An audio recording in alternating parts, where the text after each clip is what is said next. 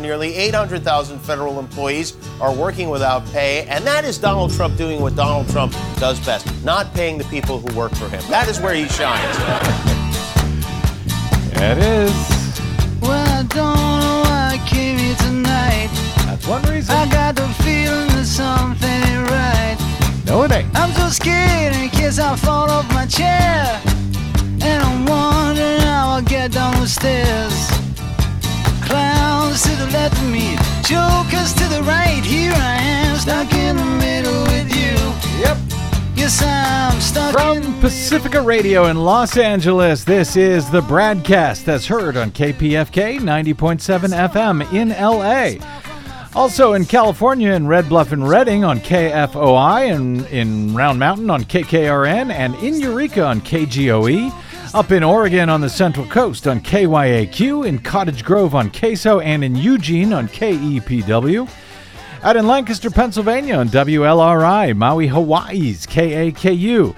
Columbus, Ohio's WGRN, Palenville, New York's WLPP, in Grand Rapids, Michigan on WPRR, down in New Orleans on WHIV, in Gallup, New Mexico on KNIZ, Concord, New Hampshire's WNHN, Fayetteville, Arkansas's KPSQ, Seattle's KODX, Goldendale, Washington's KVGD, and Minneapolis, St. Paul's AM 950 KTNF.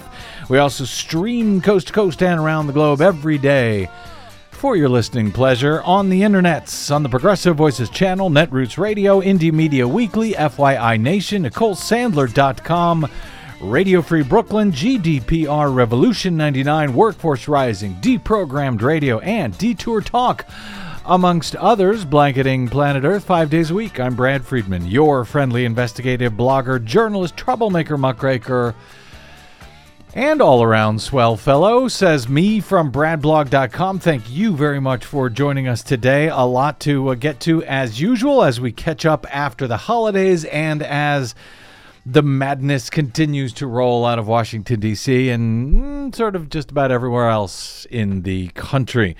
Let's start. Um, well, let's start with the government shutdown, which is now in its third week. Hundreds of low income renters across the country could be evicted if the federal government shut down, now the second longest shutdown in our nation's history. If it continues, federal co- uh, contracts with private landlords who own about 1,150 government funded properties across the country have already expired due to the shutdown, and another 500 could expire this month, in addition to another uh, 550 in February if the government remains shut down. That, according to NBC News. So that's about 2,000 contracts with landlords who may own several properties. Those properties may include hundreds of units. Each unit may have a family in it. So we're potentially talking here about tens of thousands of Americans who are at risk of losing their homes thanks to Donald Trump and his shutdown of the federal government. increasing homelessness. I'm sure that that's what the MAGA crowd voted for. Hi, Desi Doyen. Hi. The Department of Housing and Urban Development, overseen by HUD Secretary Ben Carson, has told landlords participating in this particular program that they can use their cash reserves. If they have any, they are typically required by mortgage lenders to cover any shortfalls. HUD has historically reimbursed owners of these properties after previous shutdowns to prevent evictions. But housing advocates and landlords had expected the federal agency to renew the contracts in question that have already expired.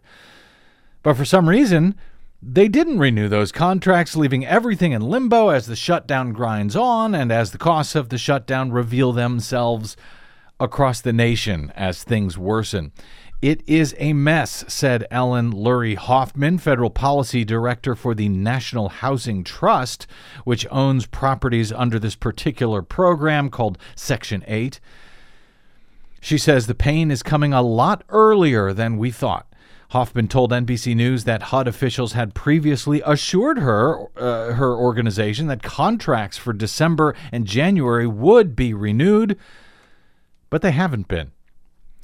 She said, It's confusing to me why HUD wouldn't have prioritized that and assigned staff to make sure this would hap- uh, this wouldn't happen. It's a huge number of contracts, she says, and properties and residents. Landlords with limited reserves could end up delaying critical repairs in the bargain. They might may need to take out additional financing, or they could raise rents or even evict tenants especially if the shutdown continues. HUD did not respond to questions about the number of families affected by the expiring contracts or say why it is that the administration had not renewed the contracts before they ended. That's just one example of the cost of the partial federal government shutdown over Donald Trump's demand for some 5.7 billion for his border wall that he demanded after having agreed to a bill unanimously approved by the Republican controlled Senate before Christmas that included almost all of what he had actually asked for in his original fiscal year 2019 budget last year as we discussed on yesterday's broadcast. He asked for 1.6 billion in that budget. And the bill that was approved by the U.S. Senate and last week by the democratically controlled House had allocated some 1.3 billion for border security. And Donald Trump had said he would sign that bill.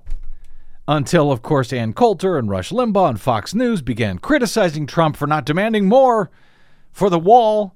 And so he backed out of the deal and started demanding 5 billion for the wall, which has now led to the shutdown now in its third week. Trump will make his case to a national television audience Tuesday night for his long sought border wall funding, even though Mexico was always supposed to pay for that wall but he is not, at least as of airtime today. Um, things change quickly in this administration. He is not, as of now, according to the Washington Post, expected to declare a national emergency that could empower him to move forward with construction without requiring congressional consent. At least that is the argument. Um, Vice President Pence offered a preview of Trump's expected remarks during appearances on three different morning television shows on Tuesday, arguing that the U.S. is facing a, quote, undeniable crisis. Well, it's not really undeniable. I uh, I'll be happy to deny it myself. Oh, I can join you in that. It, there is no crisis. No, there is no crisis. And by the way, we live pretty close to the border. We're in Los Angeles. Um, uh, the uh, border is just what an hour or two south of here, down in San Diego. About three hours, About three depending hours. on traffic. Okay. So. uh, but uh, yeah, there's there's no crisis at the southern border, despite the fact that they're trying to gin up one. Uh, whether it's so that they can uh, declare a national emergency or whether that national emergency is just the way that uh, Trump wants to find his way out of this mess. Uh, is another issue. A lot of folks are, you know, very concerned. There was that article by Elizabeth Goitein over the weekend at uh, the Atlantic talking about the presidential, any president's emergency powers. They've got a lot of them that they can declare. I think it freaked a lot of people out, though. If uh, I, I, taking a look at that article that has freaked a lot of people out, she doesn't discuss the wall. No, not at all. This was written, I think, before all of this came up. So I think there's, if it puts anyone, any of our listeners at ease, she uh, had written this article about these presidential emergency powers that are, in fact, can be dangerous in the hands of a guy like Donald Trump. He can shut off the internet. He can uh, declare martial law. There's he all sorts of things. Jail folks and keep them from Right. being able to defend themselves broadly, from immigrants to journalists to pretty much anybody Under those powers. under those special emergency powers. But I don't think Elizabeth Goitein was warning that if he declares a national emergency to have some troops build a wall and thus take money from uh, from defense, that that is the type of national emergency that we should all freak out about. That it's fascism. That is uh, that he's going to shut down the internet. This is it. So anyway, don't panic yet. That's all I'm trying to say. just be informed, not panic. Even if he does declare a national emergency uh, in this uh, thing, i like I say, it's i unless he does something else along with it. What it does basically is rob the taxpayers of, uh, of of money that is supposed to go for defense and is being used for his uh, stupid wall.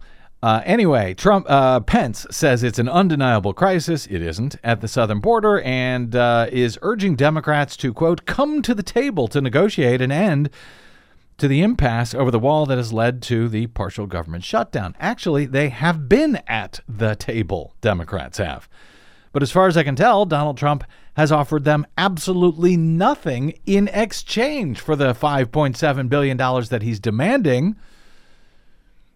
So, what table is Pence talking about here? The hostage negotiating table, perhaps. There you go. House Speaker Nancy Pelosi and Senate Minority Leader Chuck Schumer plan to deliver a joint response after uh, remarks that Trump is scheduled to uh, deliver on Tuesday. Uh, about an eight minute speech, supposedly, and it will be carried live by all the major television networks. Uh, after that uh, sp- uh, that those remarks, Pelosi and Schumer will have their own. This after the TV networks had pondered yesterday whether they would break into their regular programming to carry Trump's remarks, his first Oval Office remarks. The networks decided to do so, even though they had refused Barack Obama's similar request for airtime to discuss immigration related issues back in 2014, claiming at the time that it was because uh, his remarks uh, on, uh, I think it was DACA and DAPA back then, yes. um, were, quote, overly, overtly political. So when Obama does it, Yeah. it's overtly political, Right. and they have the option to deny and reject the request. But when a Republican president, especially Trump, does it, oh, it's okay. Yeah, well, you know, the liberal media. What are you going to do? Uh, so, yeah, they have agreed to allow both uh, Trump's remarks and the uh, equal time request from the Democrats in kind. Very thoughtful of them. Uh, during his interviews uh, on Tuesday, Pence did not rule out the possibility that Trump at some point would declare a national emergency to direct the military to construct a border wall. But the vice president said repeatedly during his uh, interviews today that the administration is seeking a negotiated solution with Congress. Senior White House officials, uh, a senior White House official with knowledge of the uh, speech, said that the plan is not to call for a national emergency, at least not right now, but to further build a public case for the wall.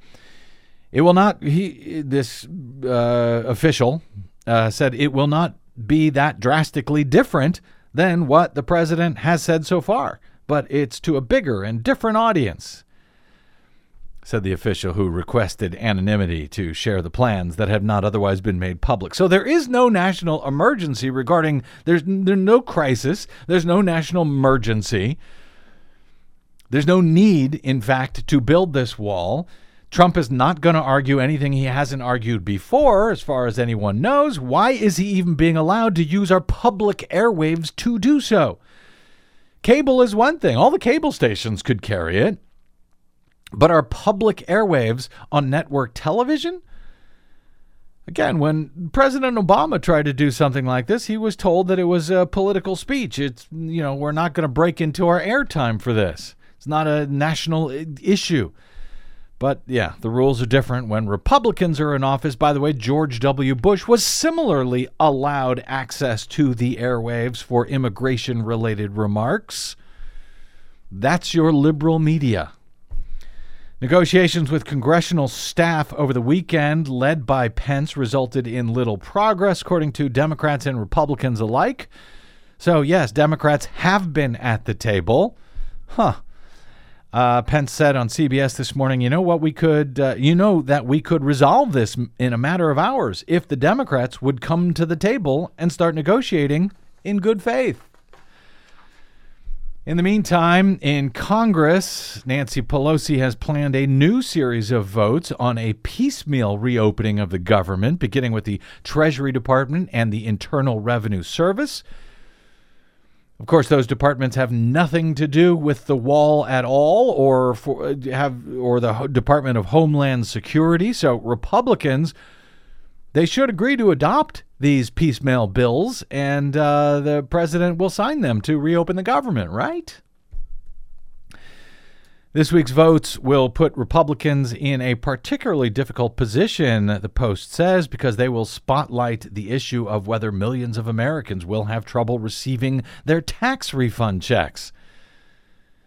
So, uh, th- these, if they reopen these particular departments, Treasury and IRS, it has nothing to do with the wall. They can still fight about that. They can still, Trump can still refuse to sign a bill that doesn't include his five billion uh, regarding opening the uh, uh, Department of Homeland Security. Democratic House Majority Leader Steny Hoyer said.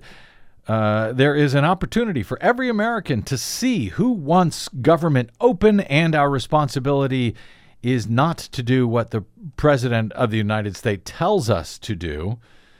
Our responsibility is to do what we think is in the best interest of the American people and the effective and efficient operations of their government, said Hoyer. He also said he does not believe Trump has the authority to declare a national emergency and to direct the military to construct the wall without congressional consent, and that he could wind up abusing his powers if he did so. Abuse of powers, I will just note here for the record, is an impeachable offense add it to the list, which already includes obstruction of justice, violation of campaign finance laws with his hush money payoffs to two women.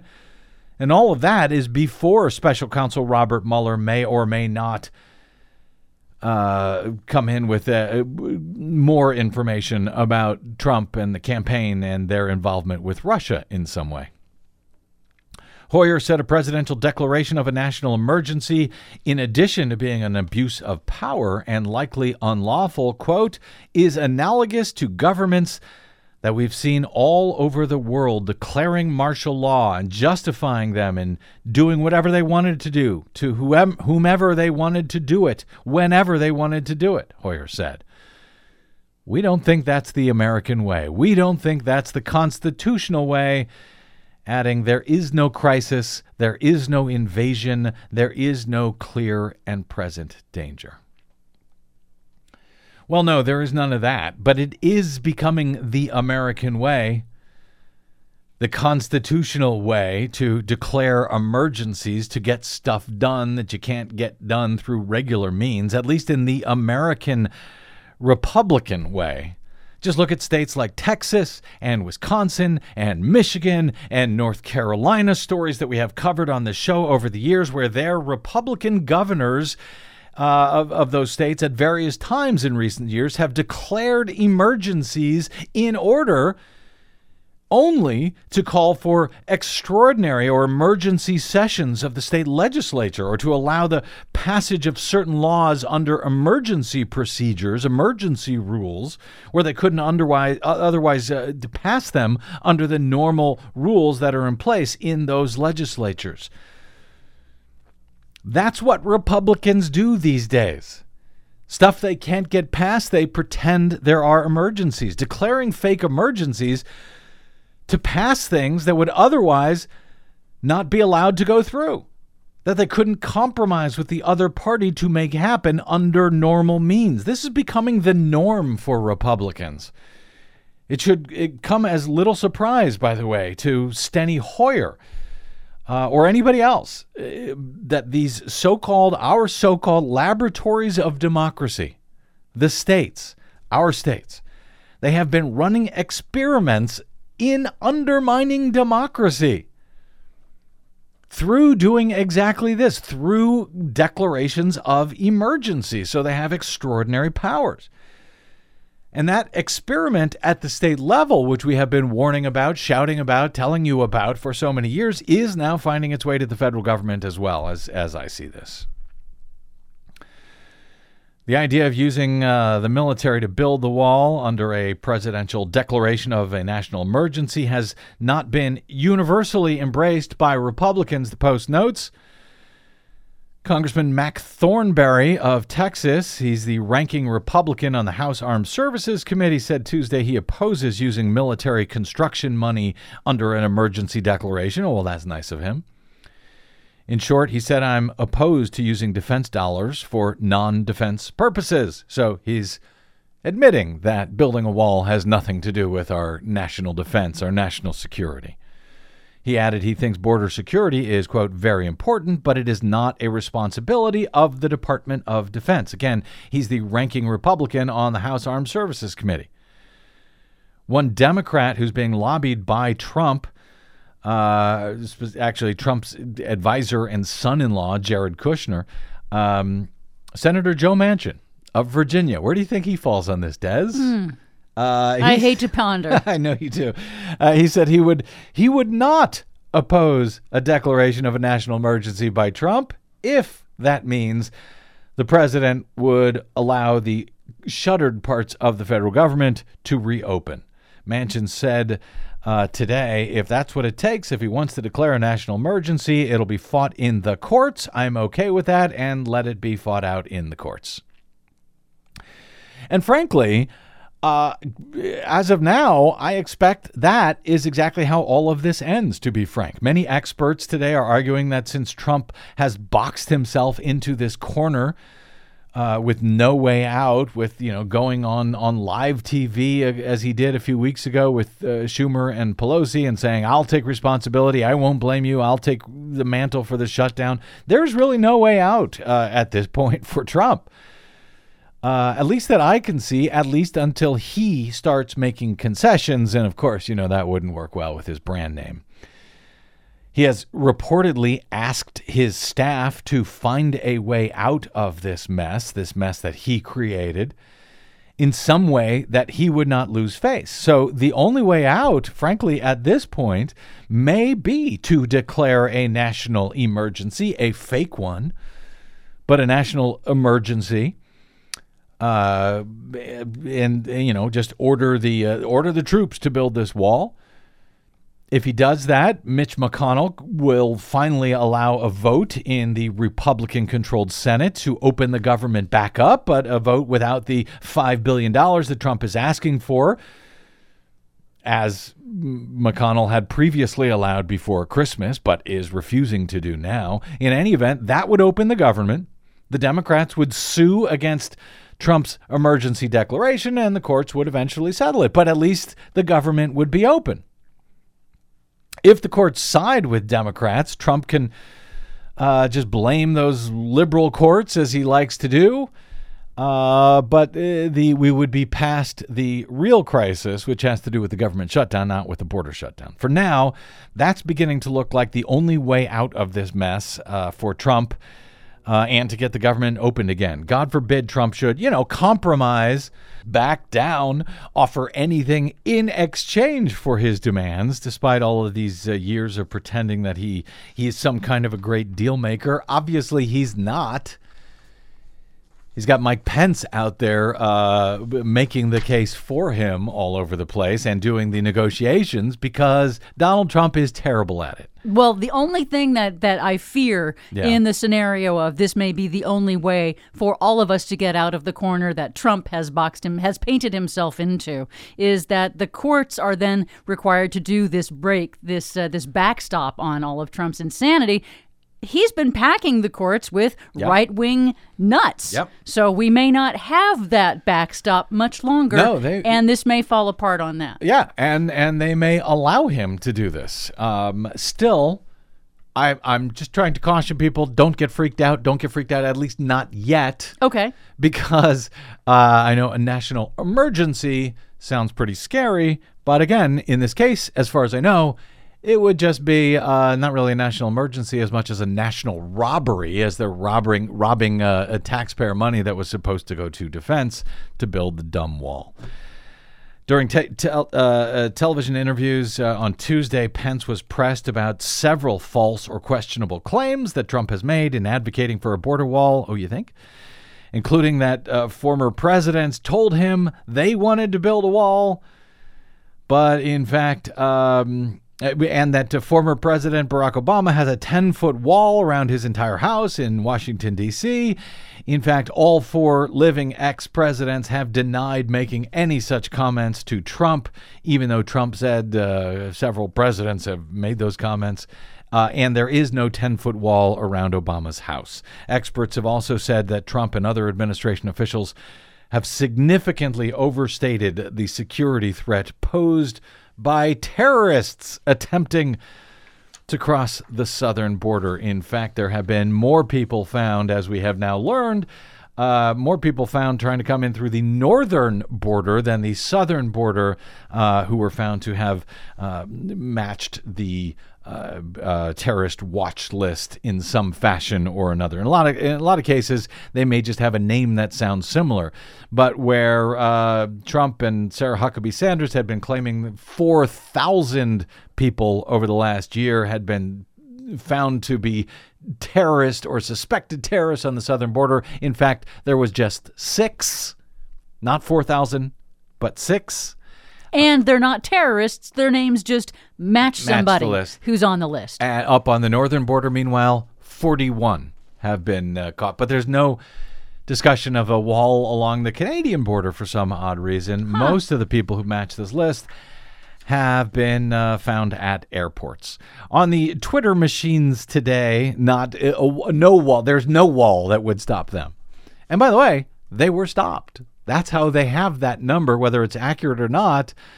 They were actually stopped with the existing system without this whatever wall he's calling for. On the Twitter machines today, uh, as Brad Reed at Raw Story noticed, Republican operative Liz Mair basically shredded Donald Trump's uh, Donald Trump himself for his desperate last-ditch attempt to get this uh, proposed border wall funded by shutting down the federal government. Mair is a GOP consultant who has worked for John McCain, Rand Paul, Rick Perry, Scott Walker, etc. Uh, she reacted to one of the interviews with Mike Pence uh, on uh, uh, on NBC on NBC's Today, in which he claimed there was a massive crisis along the southern U.S. border. Mair pointed out that the president has vast powers to enforce American immigration laws by himself without Congress, meaning that any crisis regarding undocumented immigration rests on his shoulders, not on Democrats in Congress, arguably not even on Republicans in Congress. She says the bottom line is this administration has had two years to address what they perceive as a massive problem with unlawful immigration. And they could deal with it. She said almost all of this is within the purview of the executive. Congress plays a very small role, but they have failed by their own standard. If, in fact, as Mike Pence was claiming, that uh, tens of thousands of undocumented immigrants are just streaming in. Um, she says, well, if that's the case, what is the administration doing about it over the past two years? And she says, I don't mean slow walking uh, interviews at border crossings as they're doing. She notes that that actually spurs unlawful entry. She says she's not referring to trying to build a wall because that won't change this actual trend. Just the athleticism of those trying to get in, she says. She says, Are we doing anything different or new with Central American countries where people are fleeing to improve the economic and security situation? Not that I see. She says, Are we increasing the number of, say, H 2 visas so that those among this group who are actually migrants can apply in their home countries and get vetted. If we had more H 2B visas, she notes, they could stay home. They wouldn't have to show up at the at the border at all. They could stay home, apply for the visas, get vetted, and then if they get approved, come here to work in an orderly fashion because she notes Texas home builders and the agriculture industry need those workers. Again, this is a Republican who worked for John McCain, Rand Paul, Scott Walker, Rick Perry, etc. She also notes that, by the way, when workers come here on those visas, their employers are responsible for their housing and their health care, etc. So, this is one way to ensure that immigrants are not relying on public dollars at all, all of which underscores that this is all just nonsense, stuff and nonsense that uh, Trump is making up. If he wanted to solve this pretend crisis, there are many ways for him to do it that don't rely on Congress at all. She says, bottom line, the administration has had two years to address what they perceive as a massive problem with unlawful immigration and they have failed by their own standards. All right. Well, let's take a quick break. Uh, move away from this uh, nonsense, and um, well, oh, just some of the uh, recent election news that we need to catch up on, including some Supreme Court news today regarding elections as well, and a bit later, the return, Desi Doyen, of the Green News Report after our long holiday break. I've got plenty to catch up on there as well, uh, including some election news in the Green News Report as well. Uh, and uh, as I should say, as the mostly encouraging effects of the 2018 blue wave continue to roll in across the country in various ways. All of that straight ahead on the BradCast. I'm Brad Friedman.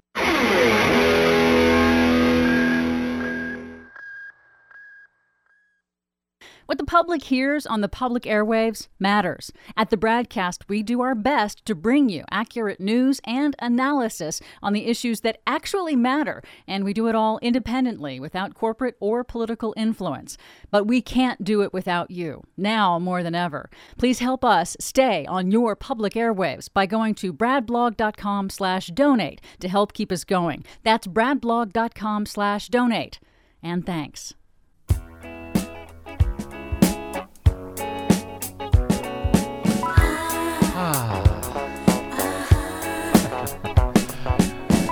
Welcome back to the BradCast. Brad Friedman from BradBlog.com. A bit of uh, Supreme Court and election related news today. On Friday, the Supreme Court announced it will hear challenges to two aggressive partisan gerrymanders, one created by Democrats in Maryland and another by Republicans in North Carolina. In both cases, Lower courts had previously found that the gerrymanders in question, the partisan gerrymanders in question, were unconstitutional. A single, this is a single congressional district gerrymandered by Democrats in Maryland, and the pretty much entire U.S. House map uh, that has been gerrymandered by Republicans in North Carolina.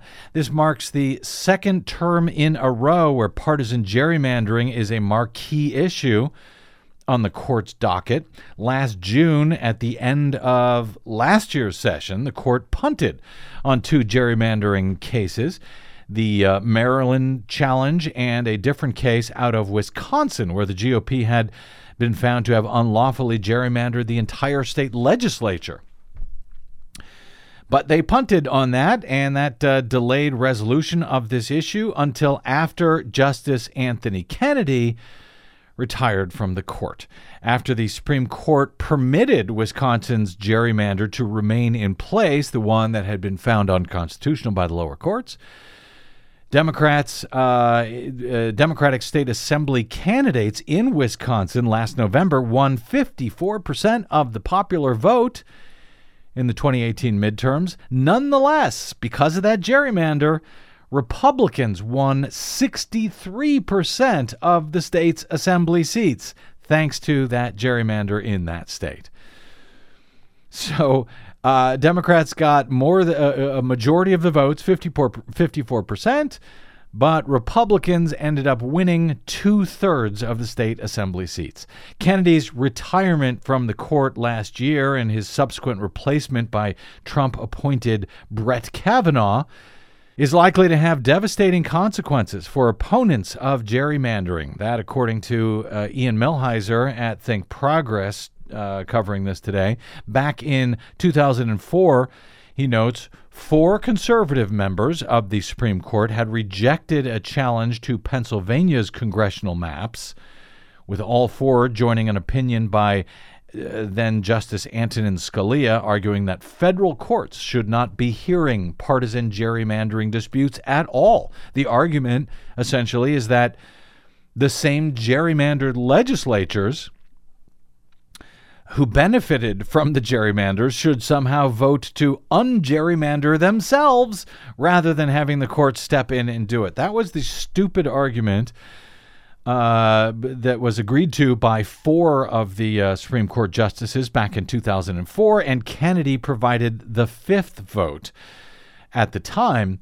Uh, but his separate concurring opinion left open the possibility that he could strike down partisan gerrymandering in a future case.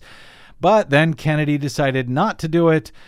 Um, and uh, punted those issues last year when he had the chance. Then he retired, and now the seat is held by Brett Kavanaugh, who is even farther to the right than Kennedy. Uh, and so Millhiser believes that uh, Kavanaugh is unlikely to vote against partisan gerrymandering when these uh, come back up again in this new session of the Supreme Court. We will see partisan gerrymandering, uh, the court may end up being just fine with. They have, at least up till now, never found it to be unconstitutional, despite that great chance they had last year. Uh, so Millhiser is predicting this will not end well. Racial gerrymandering, on the other hand, has been found unconstitutional, and to that end, today at the Supreme Court, uh, that matter came into play with a bit of good news to that end.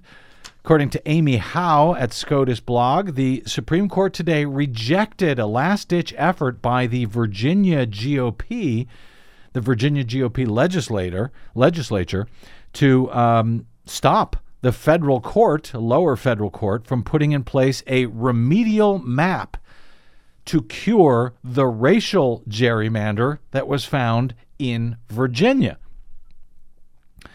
This is important, uh, particularly right now, because you'll recall Virginia has off year uh, elections. So this is an election year in Virginia, 2019 is. You, and uh, recall in 20, doing my math here, 2017, they ended up in a virtual tie in the state senate that was settled by the drawing of a lot. Remember that after a disputed recount process, etc., cetera, et cetera.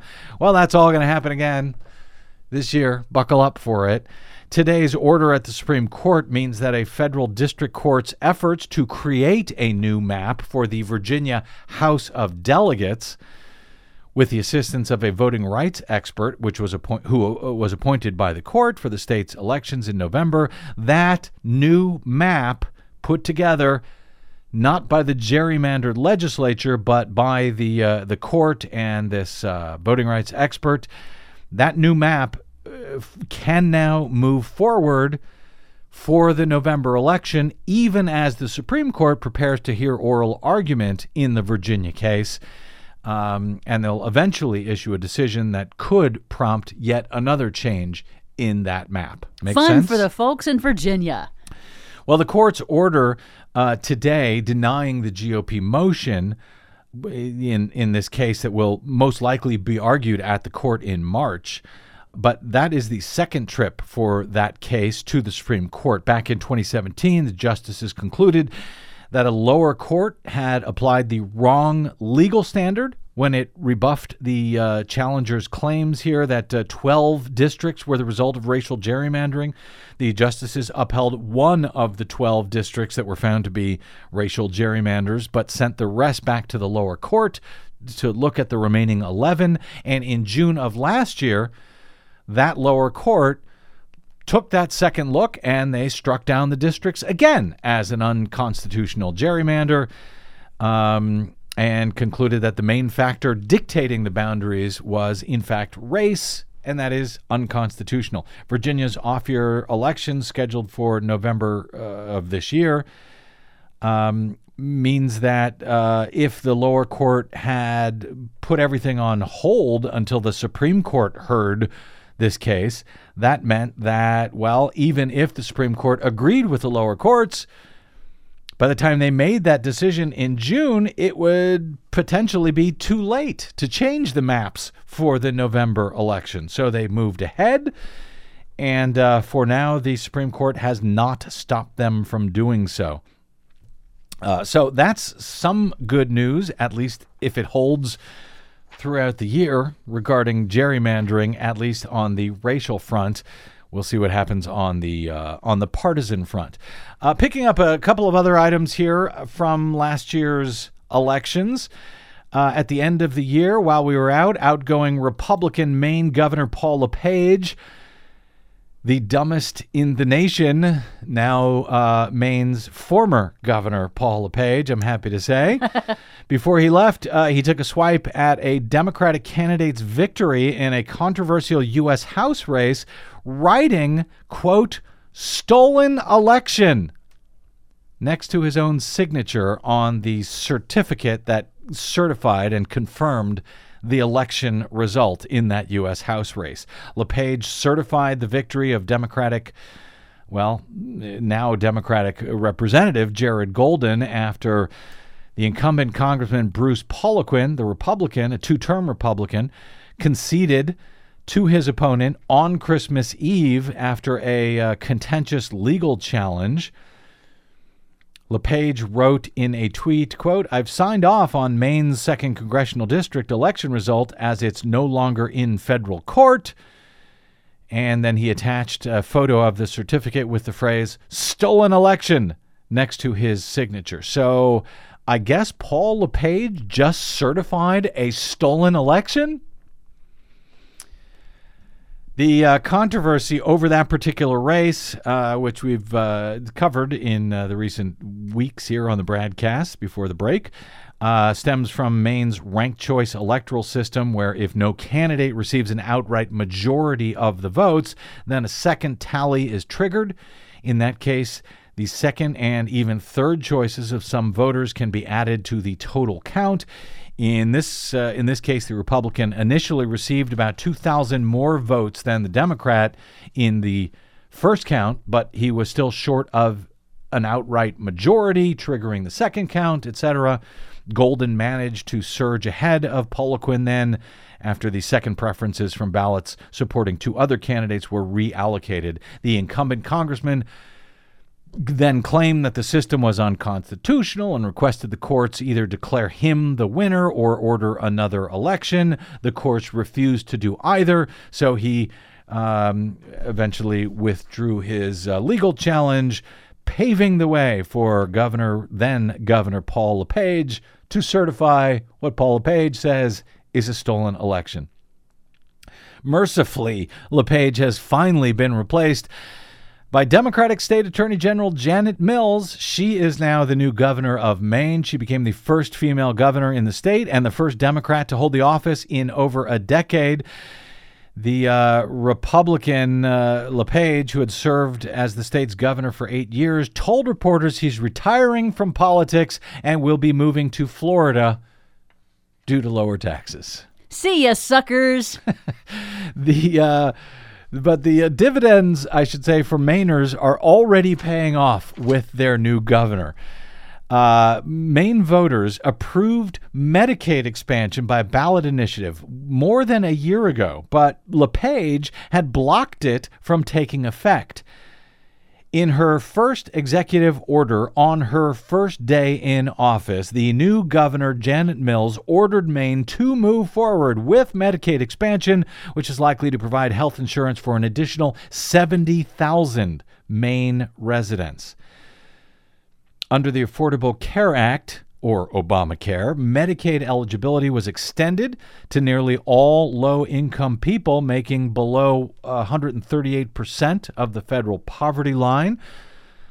But a Supreme Court ruling back in 2012 allowed states to opt out of that Medicaid expansion under the ACA. Maine was one of 12 states run by Republican governors who decided to opt out over the past few years, lawmakers in Maine had fought tooth and nail to expand Medicaid, including Republican lawmakers, by the way. But LePage vetoed five different bills on the issue. Finally, in 2017, supporters of Medicaid expansion took another route. They put the expansion up for a vote as a ballot measure, and almost 60% of Maine voters endorsed that expansion making it the first time that a state had approved the uh, expansion through a ballot initiative. But despite that, despite what the voters wanted, LePage continued to slow walk and block the measure. Uh, even using his final weeks in office to ignore a Maine Superior Court justice's ruling that he had to stop sabotaging the expansion. LePage said last summer, I will go to jail before I put the state in red ink and claiming that uh, this would somehow bankrupt Maine. Uh, and if the court tells me I have to do it, then we're going to be in jail. Well, he's not in jail yet. He's in Florida. He's in Florida. But if he goes to jail, I got good news for Paul LePage uh, down in Florida. Uh, but before we get to that, let me just note because he is gone, because he is out of office, because of voters, and frankly, because a Democrat is now the governor of Maine, some 70,000 of Paul LePage's former constituents will finally have access to health care after all of these years of their Republican governor preventing them from having it. Well, uh, the good news, uh, perhaps, for Paul LePage, if he does end up going to jail down in Florida, is that uh, despite hedging from Florida's Republican leaders, an amendment that allows eligible former felons to register to vote has now, as of today, gone into effect, according to state election officials. The change could well have national implications for elections, including the 2020 presidential election, given that it now increases the pool of eligible voters in Florida by as many as 1.4 million people. In a battleground state, infamous for its narrow margins in key elections considered to be one of the most significant voting rights acts in uh, in state history. Amendment 4 passed last year with nearly 65% of the vote. Election supervisors reached by the Tampa Bay Times said that beginning Tuesday they will not hesitate to implement the amendment and will register those who under the law have regained their right to vote thanks to that amendment. The uh, amendment was crafted to take effect uh, automatically without further action needed by lawmakers.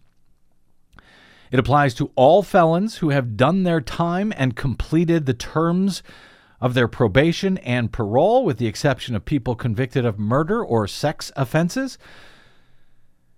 Gary uh, Kramer, spokesman for the Hillsborough uh, County Supervisor of Elections, said by law the amendment goes into effect January 8, and the language was very clear that it restores voting rights to all who have completed their terms of sentence, except those convicted of murder or sex offenses. The uh, Pinellas County Supervisor of Elections uh, said that she will accept voter registration applications from anyone who believes they are eligible to register and vote as of today. Broward County will process applications from eligible felons as well, according to its new election supervisor, Peter Antonacci, who replaced the controversial Brenda Snipes, who has resigned. Until now, Florida was the largest state to not automatically restore voting rights to most felons who had served their sentences. Felons who wanted to vote had to apply for restoration with the state's clemency board, made up of the governor, who has been Republican for God knows how long, and three of the Republican governor's cabinet members. The uh, that clemency board has a backlog of thousands of applications. They meet just every uh, three months, averaging only 400 voting rights uh, restored a year. Now, 1.4 million people in a state that has wildly close elections. You'll recall that both their U.S. Senate and gubernatorial races went to recounts this past November. 1.4 million uh, new people potentially in the voting pool if they sign up to vote. They are now legally allowed to do so. In December, Governor elect Ron DeSantis told the Palm Beach Post that the law should be put on hold until the legislature passes implementing language. Uh, that language could still come later, but it's not mandatory to uh, register. The uh, Florida Constitution spells out clearly when any new amendment takes effect, which is the first Tuesday after the first Monday in January. That's some good news. Good news still rolling in from the uh, blue tide, uh, the blue wave uh, from uh, 2018, rolling into 2019. Quick break and uh, some more good news along those lines in our Green News Report coming up next with Desi Doyen. I'm Brad Friedman. This is the Bradcast.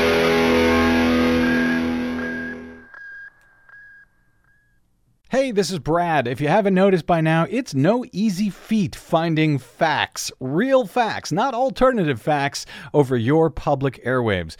We try to bring you real facts, truth, and clarity without fear or favor each and every day on the BradCast.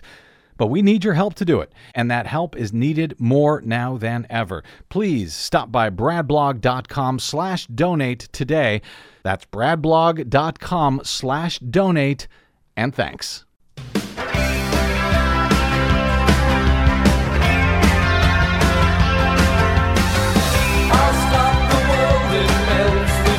Ah, yes.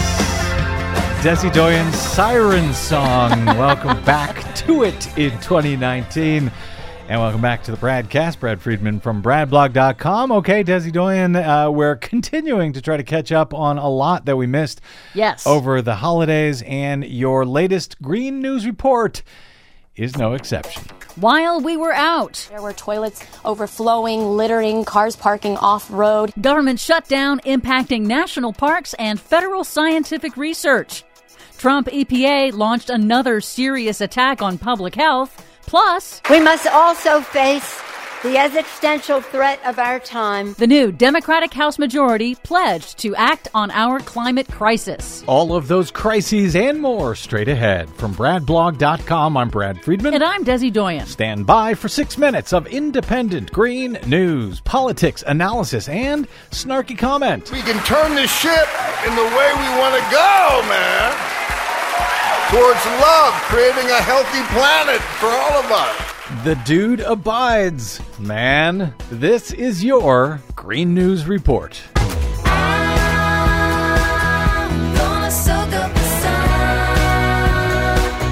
Okay, Desi Doyen, just to make it clear, that was Jeff Bridges at the Golden Globes in our snarky comment there. Yes. Talking about turning around this ship, as in this boat on the water, just to be clear in case there was any questions about what he said. Good point. Uh, while we were out, a whole lot of stuff seems to have happened in the green world. You got a lot to catch up with in six minutes. Indeed. National parks advocacy groups say the Trump administration's decision to keep some national parks open with little or no staff during the shutdown of the federal government could lead to permanent, irreversible damage to public assets and serious loss of revenue. No one is collecting entrance fees at national parks or enforcing regulations that protect the parks and its visitors. No one is collecting trash. Bathrooms are overflowing, except where local volunteers have stepped in. yeah, it's been local folks, uh, contractors who are pitching in, buying toilet paper, cleaning out latrines. It should not happen this way. Even parts of Yosemite National Park had to be shut down because visitors were using the roadside as a toilet.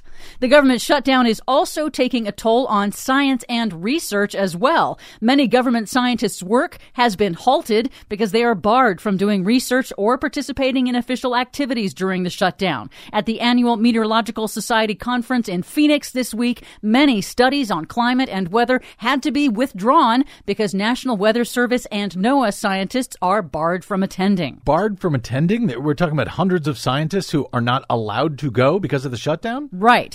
But there are some bright spots. The ongoing shutdown is also delaying controversial oil and gas exploration in the Alaska National Wildlife Refuge. And it's also preventing federal agencies from approving permits for oil and gas pipelines and oil industry seismic testing in the ocean that harms marine life. Well, isn't that just like you, finding an upside? Well, there's no upside here. In one of the last official acts before suspending operations, the Trump Environmental Protection Agency formally proposed to change how it calculates the health benefits of reducing toxic mercury emissions from coal fired power plants. The Trump EPA wants to eliminate the benefit part of its cost benefit analysis of the impacts of regulations, like the health benefit of people not being poisoned by mercury.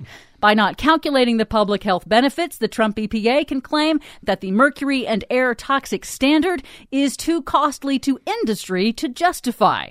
Now, the utility industry has asked the Trump EPA to leave the rule in place. However, the Trump administration can also potentially use the new calculation to justify rolling back other public health rules that it deems not worth the cost and constrain future pollution regulations. Bottom line, more dangerous mercury in our air and water because the Trump administration just wants it that way? Yep. The proposal is now up for public comment at regulations.gov and will likely be challenged in court. Good. But some good news Democrats in governorships around the country and the new majority in the U.S. House of Representatives are taking action to protect public health. As one of her first acts, Michigan's new Democratic Governor Gretchen Whitmer signed an executive order requiring state officials to immediately report health and safety threats. Officials with the previous administration of Republican Governor Rick Snyder failed to do so as evidence mounted that Flint's water was contaminated with lead. Finally, new Democratic House Speaker Nancy Pelosi received a standing ovation during her opening address when she promised, as Speaker, to use the new Democratic House majority to address climate change. We must also face the existential threat of our time, the climate crisis, a crisis manifested in natural disasters of epic proportions. The entire Congress must work to put an end to the inaction and denial of science that threaten the planet and the future. It is a security decision to keep us all safe and a moral decision to be good stewards of God's creation. Environmental groups are a bit disappointed that Pelosi's new House Select Committee on the Climate Crisis lacks subpoena power and an explicit mandate to develop legislation for a proposed Green New Deal. But hey, it's a start. For much more on all of these stories and on the Green New Deal, should it ever happen, check out our website at greennews.bradblog.com. Find us, follow us, and share us planet wide on the Facebooks and the Twitters at Green News Report. I'm Brad Friedman. And I'm Desi Doyen. And this has been your Green News Report.